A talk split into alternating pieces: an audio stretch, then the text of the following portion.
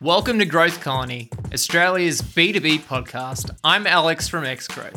Each episode, we bring you B2B founders, CMOs, marketing and sales leaders to find out what makes them successful and what was behind their failures. Or as we like to call them, hard learned lessons. If you enjoy the episode, please consider giving us a five star rating on Apple Podcasts and share the pod with a friend you think could get value out of it. And of course, make sure to join the community Slack channel at growthcolony.org forward slash Slack. That's enough from me though. Let's dive right in. Hello, everyone. Welcome to another episode. I'm Shaheen Hoda with Xgrowth, and today I'm talking to John Miller, CMO of Demandbase. John is one of the pioneers and trailblazers, not only in the ABM space, but in the B2B space in general. He was the co founder of Marketo and one of the first people to predict the rise of marketing automation back in the day. Most recently, he launched and founded Engagio, that very quickly became one of the key players in the ABM space right until its acquisition by Demandbase. Now, today, I'm talking to John about what new developments are happening and he's seeing in the ABM space and what is he predicting in the near future. I'm super pumped for this conversation. John, thanks for joining us. Yeah, thank you for having me. Good topics to talk about.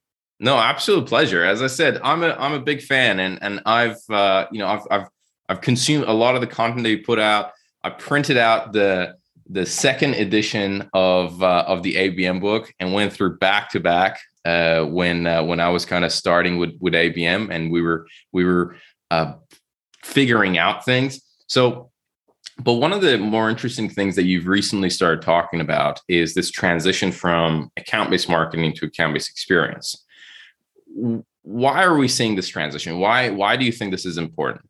The, I think the best way to talk about it is almost to actually rewind a little bit first and how I got into ABM in the first place. You know, because because obviously I was at Marketo and you know we built Marketo on a kind of traditional demand generation model. You know, where we ran campaigns and webinars and content and we'd capture leads and then we'd like nurture them, score them, and pass them to sales at the right time. And and, and that it, it really did work for us and helped to drive our growth. But it sort of started well, and and, and what was great about it, you know, is our salespeople weren't just cold calling folks and kind of weren't weren't going after people who didn't want to talk to them. Right. We waited until somebody's score got high enough, you know, that when we called them, they would actually be probably interested in talking to us. And that was a really good thing. But the problem was there were limits to how far we could scale that approach. You know, as you know, I couldn't double the number of webinars and double the number of leads. I certainly couldn't double no number of blog posts and double the number of leads.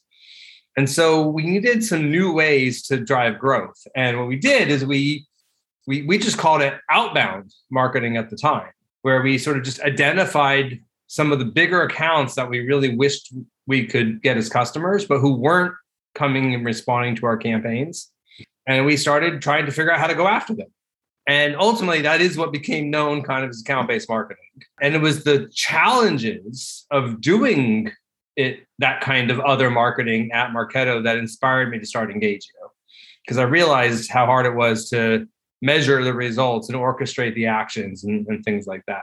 So at the time, I sort of started using this analogy to describe the two styles of marketing you know what the demand gen inbound stuff that we had been doing that was like fishing with a net where i didn't care specific lead responded to my campaign. I just cared did i get enough responders?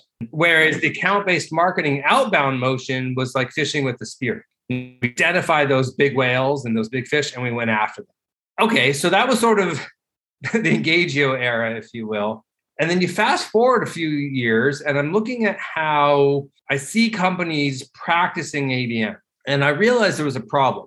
And the problem was that they were going after accounts, big, interesting accounts, but regardless of whether that account was actually interested in hearing from them.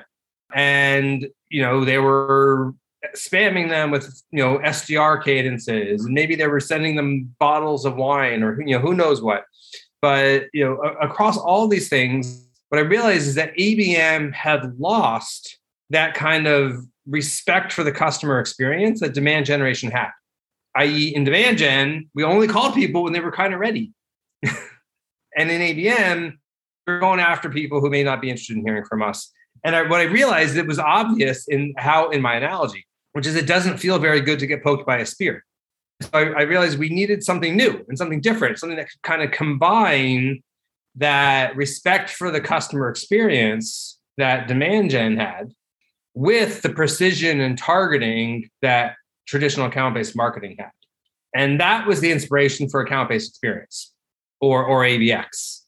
You know, that kind of control to combine both those things and attempting to really you know we're still going after accounts but we're we're going to align how we interact with them and treat them based on where they are in their journey you know and only kind of stick the sdrs and salespeople on them if you will at the right time.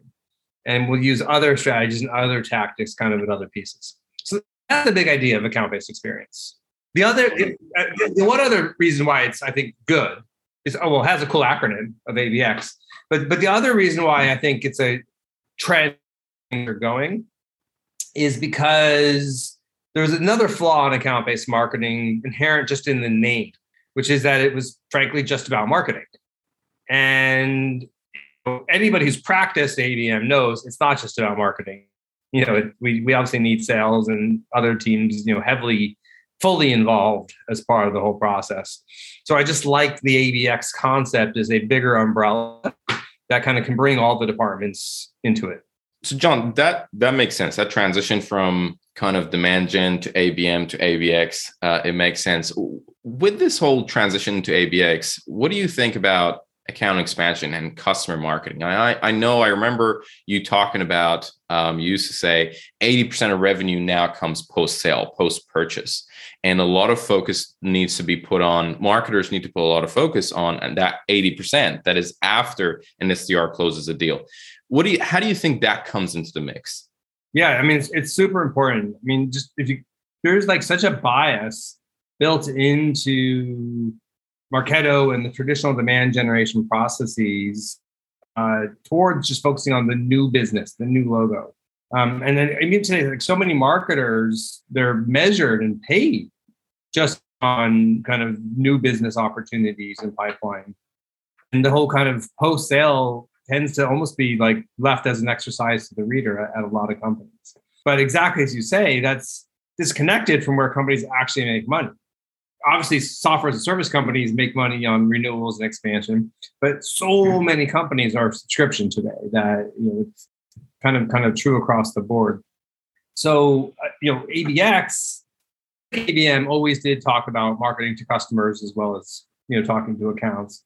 I just found like a lot of people who were out there, you know, poking their customers with spears were focusing on getting in accounts, right? And so again, because ABX brings a sort of more holistic view of the experience, I think it does do a, you know, or it's intended to kind of heighten the focus on the entire customer journey. And yeah, you got to create awareness at new accounts and create opportunities at new accounts. But you also need to be sort of working your open opportunities and your existing customers and and kind of finding a holistic balance there, which is great in principle. And there's nothing about ABX that, or even ABM, that sort of prevents that. I think honestly, the real challenge is that uh, the way marketers are measured and comped is going to have to change. If somebody's being just still measured on how many MQLs they created or how many new business opportunities they created, that's what they're going to be focusing on. That's a, that's that's an interesting question. How do you think it should change? Like, what is what are some of the models that you've seen that works for you know uh, sales and maybe sales development and marketing compensation so that it matches abm initiatives a bit better or abx initiatives a bit better. Well just specifically in terms of compensation? Yeah. Have you come across anything? I mean so like one of the things we do at Demandbase you know it, you know is we have goals for pipeline creation that are both new business pipeline as well as expansion pipeline you know creation so that's that's like a baby step right just you know making sure that people are thinking about that is when they're planning their campaigns and planning their programs hey how are we going to drive those expansion dollars at Marketo we actually eventually got to the point where we hired an sdr who focused on calling into our customer base. Oh wow! You know, well, because what, hap- what was happening was we would get customers just signing up for our regular webinars and downloading our content, and they would be meeting our criteria for being quote unquote a lead, but the SDRs were not calling those people. They weren't following up on them because they're only paid on generating new business opportunities you know? And so what we realized is we needed you know somebody just kind of literally follow up on all this interest. You know hey mr customer why'd you download that ebook oh you're interested in this other thing well let me introduce you to our sales i mean um, right. so I, love that. I, I just think it's just ch- changing the things we do a little bit but to have a focus on how are we going to expand the account not just you know get our foot in the door in the first place so you brought sdrs which which is which nicely kind of feeds into my next question of what should what should the regular interaction between sales and marketing look like now um, that we're talking about ABX and in, in in this context? Yeah, I mean the, the the model needs to change. I mean the the traditional demand gen model was I think really modeled on like a relay team with a baton handoff you know, where marketing would generate the lead and they'd hand it to the SDR who qualified to hand it to the salesperson to close it, who would then hand it to a customer success person, you know, and it was this very linear process that had rules. And I think we're in a world, especially if we're trying to focus on the account experience, where a much better analogy is more like uh, a football team where you have players in different positions and then they're passing the ball back and forth you know, as they kind of move up and down the field. Uh, it's a much more kind of orchestrated, integrated dance. And to make that happen, you know, again, it's easier said than done. I, but I think just a couple things that seem to work, you know, are, are one, you just got to be looking at the same data. You know, that's actually the big problem that I had, or one of the biggest problems that we had at Marketo when we were starting to do ABM ourselves. You know, marketing was used to looking in Salesforce and looking at leads. And Salesforce was used to looking at accounts, and we were literally not on the same page. You know, and so I think step one is just getting a common view of the account that marketing and sales can share. So that way, when you're saying, "Hey, we're you know we're talking about IBM," oh, we're talking about the same IBM, and we're looking at the same information about them. Okay, again, it's really foundational, but it's key. And then from there, I think what you can do is you can sort of literally almost sit down and like decide what are the things that we want to know about when it happens at one of our accounts. And it might be, you know, as broad as a rep saying, anytime one of my target accounts are on the website, send me an alert, right? Or it might be more sophisticated.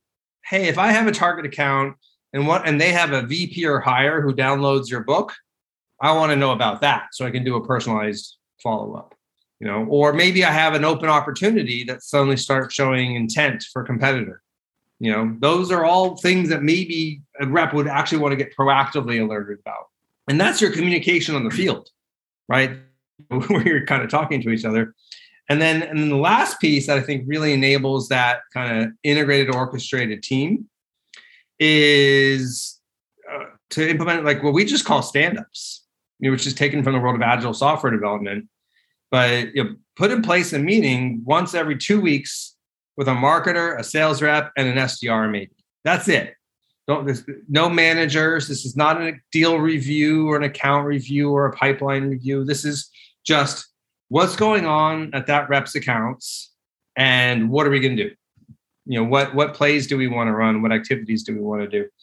It sounds really simple, and yet it's so powerful just to get marketing sales talking about the same accounts looking at this you know built on that foundation looking at the same data how, how, how do you how do you approach when when marketers would say you know i'd love to do that but you know i'm really having a hard time getting buy-in from sales or for them to commit or you know i'm worried of they them you know not being receptive. Oh, you know i've, I've heard that a lot from marketers. I don't know if that if you've come across that.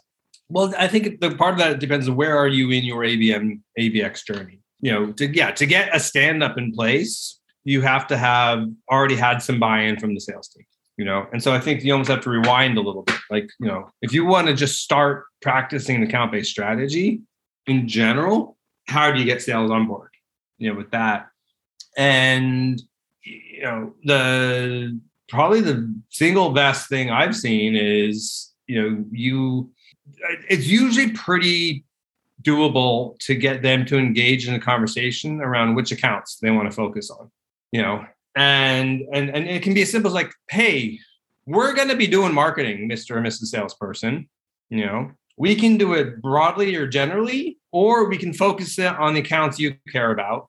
You know would you like to tell us which accounts you care about or would you like to have us guess?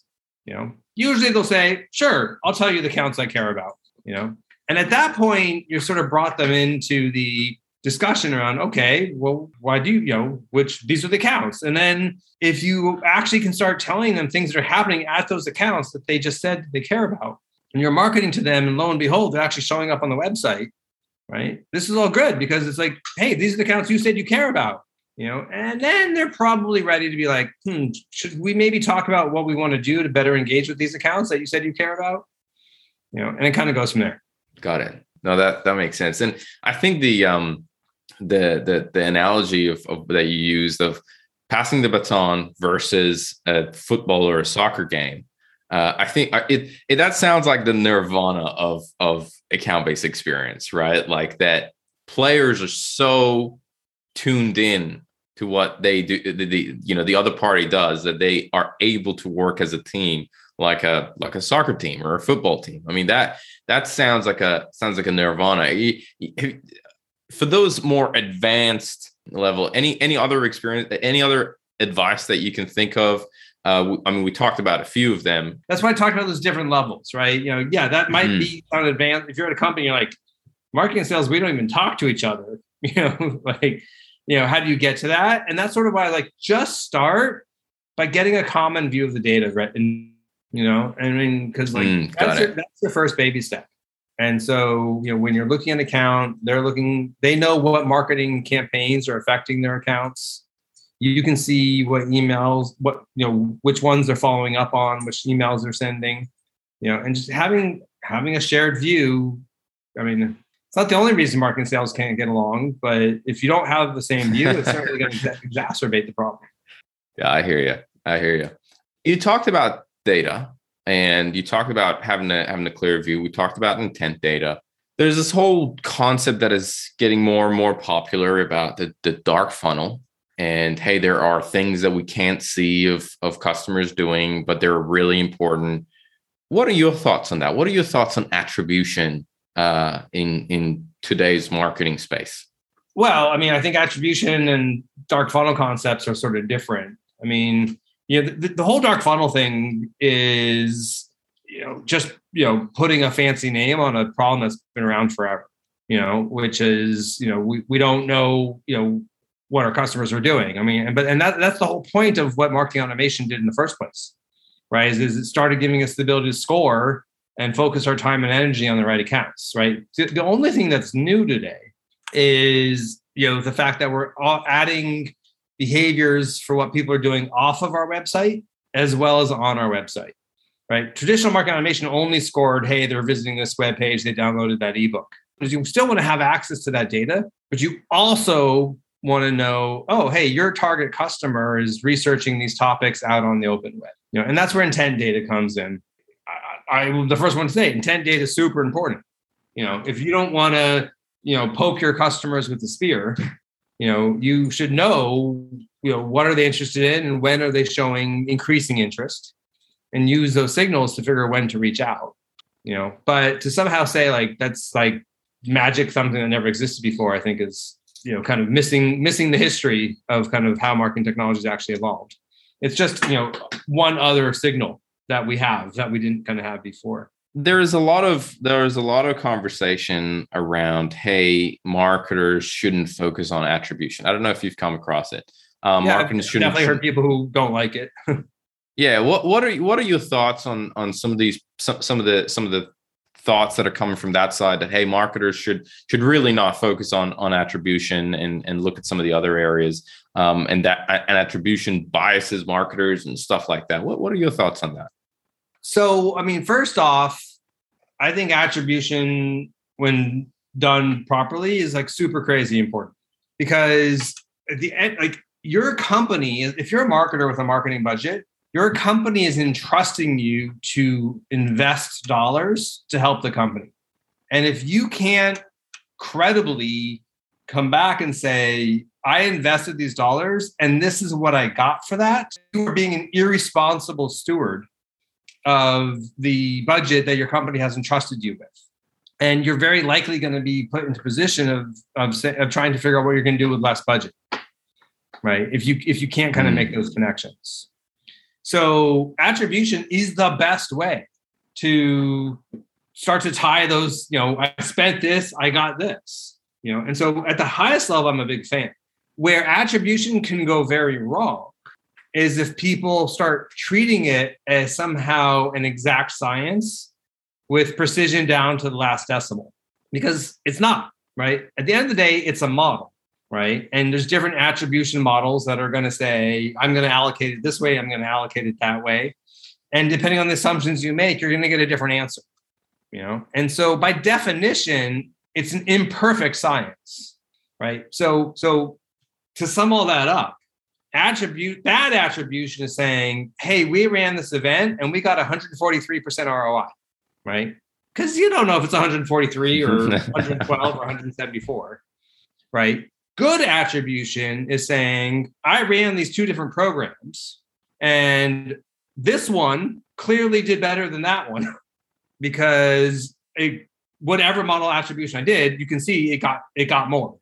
You know, and got so it. using that therefore to make decisions around where you should invest your company's dollars and make invest more of those dollars, now you're actually making good factual decisions. You know, and, and that's where I think attribution serves really, really well. I love that approach. I love that balanced approach of like, hey, yeah, don't don't treat it as as science. It's a it's a it's it's a model, and in the in the technical sense, models have outliers, and there's a margin of error, and there's all that stuff. Um, okay, got it.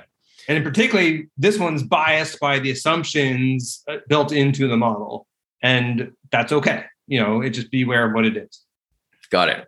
Got it. Love it. Last question that I want to ask you before we kind of go into some rapid questions is what do you see in the next few years for ABX? Like what is what is gonna, I mean, we're we're we, we we've got to the ABX era. What do you think yeah. is coming next? Yeah. How much time do we have?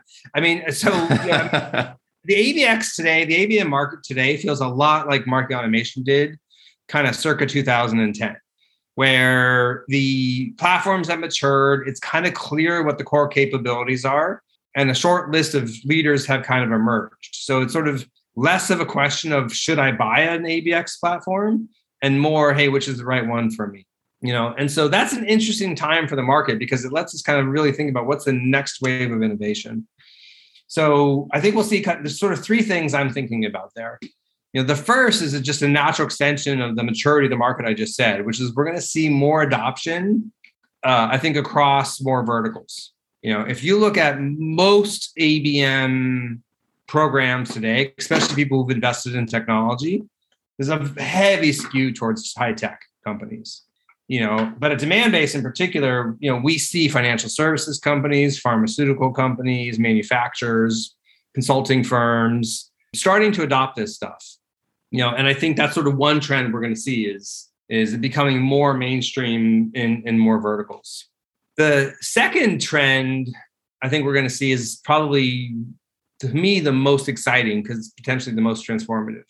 And that's and we're, we're we're already starting to see a convergence between data providers and workflow providers you know by workflow i mean sort of traditional marketing technologies so to explain that, you know, back to the Marketo days, you know, Mar- you would never buy data from Marketo. You know, you, you bought Marketo and then you bought data from somebody else and you put it into Marketo.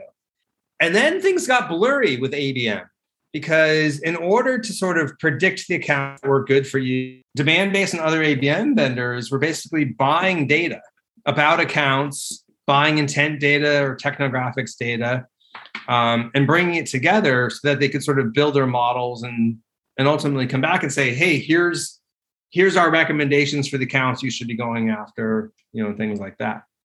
And the problem was that all you know all the vendors were buying data from the same sources you know? And then those sources about a year and a half ago started drying up. You know the ZoomInfo was a big source Dun and Bradstreet was a big source. And what happened is they started buying workflow companies right? They're, data vendors who are kind of moving into workflow. And all of a sudden they're kind of a little squirrely about hey do i want to keep selling my data to these companies that are increasingly becoming my competitors. At Demandbase, we saw that and we were like, it's a game of musical chairs. We don't want that music to stop and we don't have our own data. So we went and we acquired some of the leading data provider, B2B data providers out there. You know, and so at this point, ironically, we actually provide data to some of our competitors. And so increasingly, I think we're going to get into a world where it's not just about what your technology can do, but it's about what data you actually have. And that will probably the other thing that's I think we're interesting to think about is is um you know 10 years ago Marc Andreessen wrote software is eating the world you know and and you know what's happened is I think especially when it comes to things like AI and predictive analytics the software side of things has increasingly become commoditized i.e you can go to Google or Amazon or open source to get very sophisticated machine learning algorithms. Today, what actually differentiates the ability to have kind of great predictions and great AI isn't who's got the algorithm, it's who's got the data that feeds the algorithm. You know, and so these things are all coming together where, you know, I, I think just, you know, increasingly in the next three years, you know, when we talk about ABM, we'll be talking about data uh, as much or more than things like predictive analytics and AI and you know and so on and such forth. And then the third trend, which I won't spend so much long on, even though it's probably really interesting, you know, is I think we're finally starting to see some companies and talking about and analysts talking about the long-awaited convergence of ABM and marketing automation, where where you know probably I'll, I'll predict within two years some companies will not buy a separate marketing automation tool you know, and we'll be able to get enough of marketing automation functionality from their ABM platform that that uh, that's all they're going to need. I love that.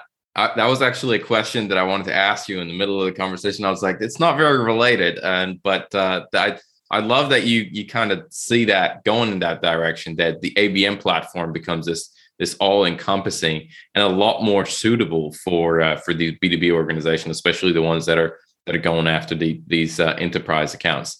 Um, that was a that was a really high note. I, I love that uh, answer, John. Really, really appreciate it. I want to ask you a few rapid fire questions before we wrap up. You good to go? Yep. All right. What is one resource? It could be a book, blog, podcast, talk, whatever it is that has fundamentally changed the way you work or live. What comes to mind? There's a book called Turn the Ship Around which has a very profound effect on how I work as a leader, as a manager. Uh, it's by a, a, United States submarine uh, captain, uh, you know, nuclear submarine captain, and you know, like most business books, you can summarize the whole thing in just one or two ideas. He taught his crew to stop asking for permission to do things, and instead to come tell them what they intended to do. Uh, and then he's still got he I mean he's in charge of the nuclear submarine. He can't let them run willy nilly, right? So by by them telling him what they intend, a he's able to sort of supervise, you know, and and make sure like they're not going to like do something really stupid. But it also gives him the opportunity to ask questions, to leverage his experience and wisdom to guide them, perhaps uh, if they hadn't sort of thought about certain things. So I found that to be a really great metaphor for how I want to manage and lead teams you know is just trying you know teach my people don't don't ask me for permission. Just come tell me what you intend to do but also be prepared i'm going to ask questions. Love it. Uh, john who are some of the influencers you kind of follow whether it's in the in the leadership side or in the b2b marketing space? I, you know i couldn't have possibly come up with all the things i talk about in in abm without kind of the work of folks like the ITSMA you know, and Bev Burgess, kind of at the ITSMA, has been a big influence. Um, and honestly, the the analyst firms, you know, whether it was the, you know, way back to Megan Heuer at SiriusDecisions, she's not there anymore, you know, or, or Craig Rosenberg from Topo, or you know what Gartner and Forrester are doing today. I mean, I still think that some of the best um, some of the best ABM thinking is, is is still frankly coming from you know from the from the analysts and the vendors, you know, kind of you know in the space. And then in terms of management, besides turn the ship around, the other uh, I'm also a fanboy of Patrick Lencioni and his uh, books on leadership. Awesome. All right. Last thing I want to ask you is is more of a personal question. It's different from the usual questions that we ask in the rapid fire, right? And and I'm, I'm probably interested in this because I have a technical background, and I want to want to know you you come from a physics major, you have physics background in physics, and you've kind of transitioned to marketing. I'm really curious how has that helped you with kind of getting into the marketing space? It's a, you know, I don't want to say it's a it's a strange transition, but it's it's an unusual. You don't see that very often. Uh, yeah. how has that helped you? There's two pieces of my background that I think have helped make me the marketer I am today. You know, one is physics. You know, marketing is increasingly as much of a science as an art. It's increasingly left brained as well as right brained. Um, and I think you know, just physics taught me to think analytically and rigorously appropriate and i mean that, that helps helped me you know as a marketer in, in many ways the other piece of my background is uh, less less on my public profiles but you know if you go back i was on the journalism and uh, debate teams in high school and so i spent a lot of time writing i did a lot of kind of creative design uh, and a lot of public speaking and those have all been fantastic skills to sort of to take forward into you know a marketer day because I create content and I give presentations. um, so I think both those kind of that kind of content side of things as well as the quantitative side of things have been very valuable as a marketer. Love it, love it, John. This has been a great conversation. I really enjoyed it. I really appreciate that you gave us the time and uh, and coming on the podcast. Thank you so much. Cheers. Thanks so much for joining us on this episode. If you enjoyed it, please consider leaving us that five star rating on Apple Podcasts and sharing the pod with a friend. If you'd like to continue the conversation, please make sure to join the community Slack channel at growthcolony.org forward slash Slack. Growthcolony.org forward slash Slack. Thanks again for all the support, and we're looking forward to seeing you again in the next one.